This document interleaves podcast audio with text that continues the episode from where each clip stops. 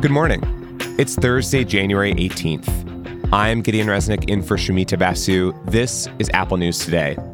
On today's show, the challenges Boeing faces to rebuild trust after a panel blew off a jet in mid flight. Why it feels like pretty much everyone is sick right now. And new data shows billionaires doubling their wealth.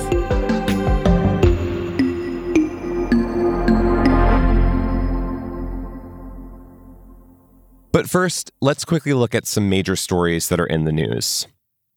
Pakistan says it launched a series of attacks inside Iran, a new escalation of regional violence. This comes after Iran hit targets in Pakistan. Both countries said they were targeting militants, not the countries as a whole. But there are growing concerns that these tensions could lead to a much broader conflict. Also in the region, the U.S. launched another round of airstrikes on Houthis in Yemen. It's the fourth wave of attacks in a week on the militant group that's been targeting commercial ships in the area. All this as the war rages nearby in Gaza. Palestinian civilians are struggling to get by with only a trickle of humanitarian aid getting in. Mobile phone and internet service has been out there for around a week, making it difficult for aid groups to communicate. And in Israel, families aren't sure when they'll see their loved ones who are held hostage in Gaza. Today is the first birthday of Kfir Bibas, who was taken on October 7th. He's believed to still be in captivity. Relatives marked his absence with a solemn birthday party this week. Yossi Schneider told Reuters how it felt without baby Kfir. We were marking a birthday to a kid that's not here. We make him a cake, we put balloons, we put pictures and blessings and everything, and he's not here. It's crazy. Here in the U.S., congressional efforts to give new aid to Israel and Ukraine are in doubt. President Biden's meeting with congressional leaders did not lead to a breakthrough. Some Republicans want tougher policy at the Mexico border in exchange for a deal on foreign aid. After the meeting, House Speaker Mike Johnson made clear how important immigration issues are to his party. I told the president what I have been saying for many months, and that is that we must have change at the border, substantive policy change. In legal news, a judge threatened to throw former President Donald Trump out of the courtroom yesterday. While E. Jean Carroll testified in the civil defamation trial, Trump repeatedly made disparaging comments about the case, potentially loud enough for the jury to hear. Trump was ultimately allowed to stay. The trial will decide whether he has to pay additional damages for defaming Carroll in 2019. Also, Maine's top court is deferring a ruling on whether Trump can be on the ballot in that state.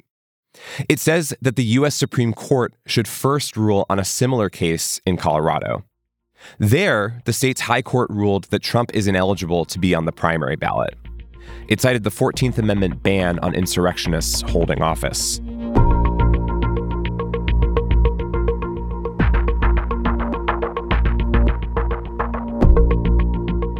Ever since a panel of a Boeing 737 MAX 9 blew off mid flight, the company has been in crisis.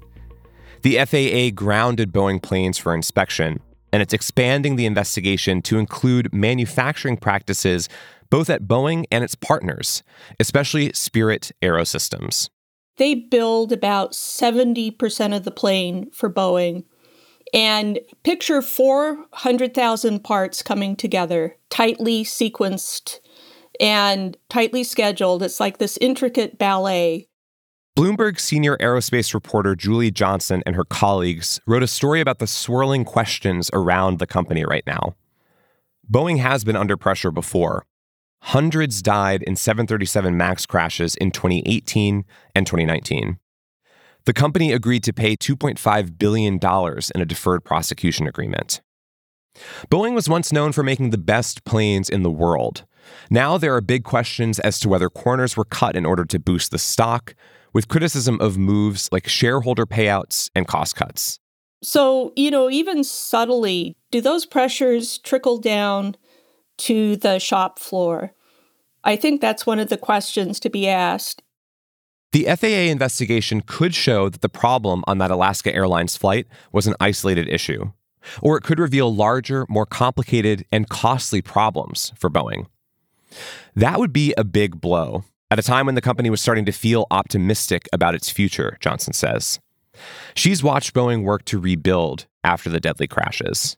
It was starting to look like Boeing had its act together and that 2024 was going to be the year when finally they started to put some distance between them and the tragedies and this horrible episode. And then, you know, within the span of a 20 minute flight, it all came crumbling down.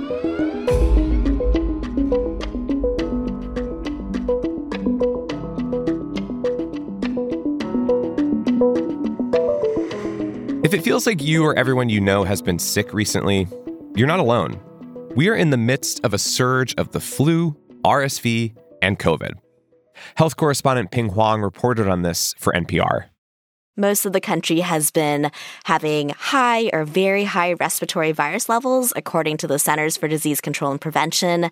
And this is pretty common after the holidays when people have been traveling, seeing loved ones, and sharing their respiratory viruses along the way. But it's not just travel. A lot of Americans are behind on vaccines. The CDC says fewer than half of adults have gotten flu shots this season.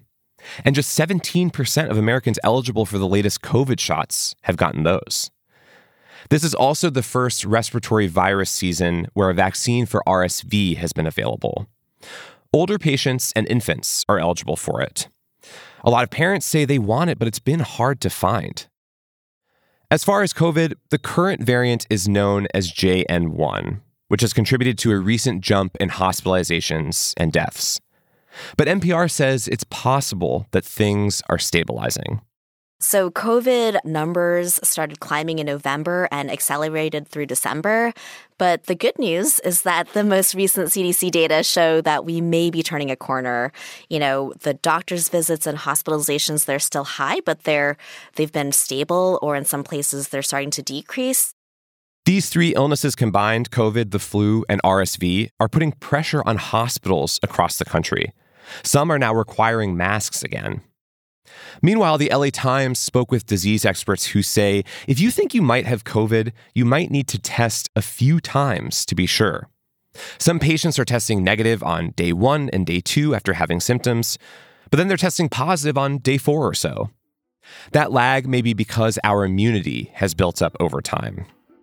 And of course, the best advice for your health is to stay current on your shots and stay home if you're feeling sick.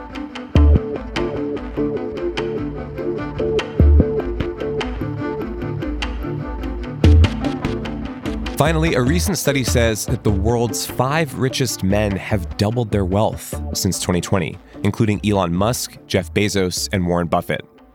The numbers come from the anti poverty charity Oxfam, which put them out as billionaires and global business and political leaders meet in Davos. Danny Sriskandarajah, the CEO of Oxfam Great Britain, talked about the data on the BBC. Just over the last two years, billionaires have gotten richer than the last the previous 14 years put together. So you know here we are at a time of a global crisis when so many people are finding their lives more vulnerable they're worried about rising living costs unemployment but the global economy seems to be uh, working really well for the richest who are getting eye-watering levels of accumulation. And over the same span of time some 5 billion people have gotten poorer Oxfam says the massive wealth gap means policy changes are needed to close it. It supports caps on CEO pay and taxes on wealth and excess profits. Oxfam says if current trends continue, the world could have its first trillionaire within a decade. But poverty will go on for centuries. You can find all these stories and more in the Apple News app. And if you're already listening to the News app right now, stick around. We've got a narrated article coming up next from Vanity Fair about the greatest gymnast of all time, Simone Biles. She reflects on the ups and downs of her career, the future of USA Gymnastics, and the passion projects that she's pursuing outside of the gym. If you're listening in the podcast app, you can follow Apple News Plus Narrated to find that story. Enjoy listening, and I'll be back with the news tomorrow.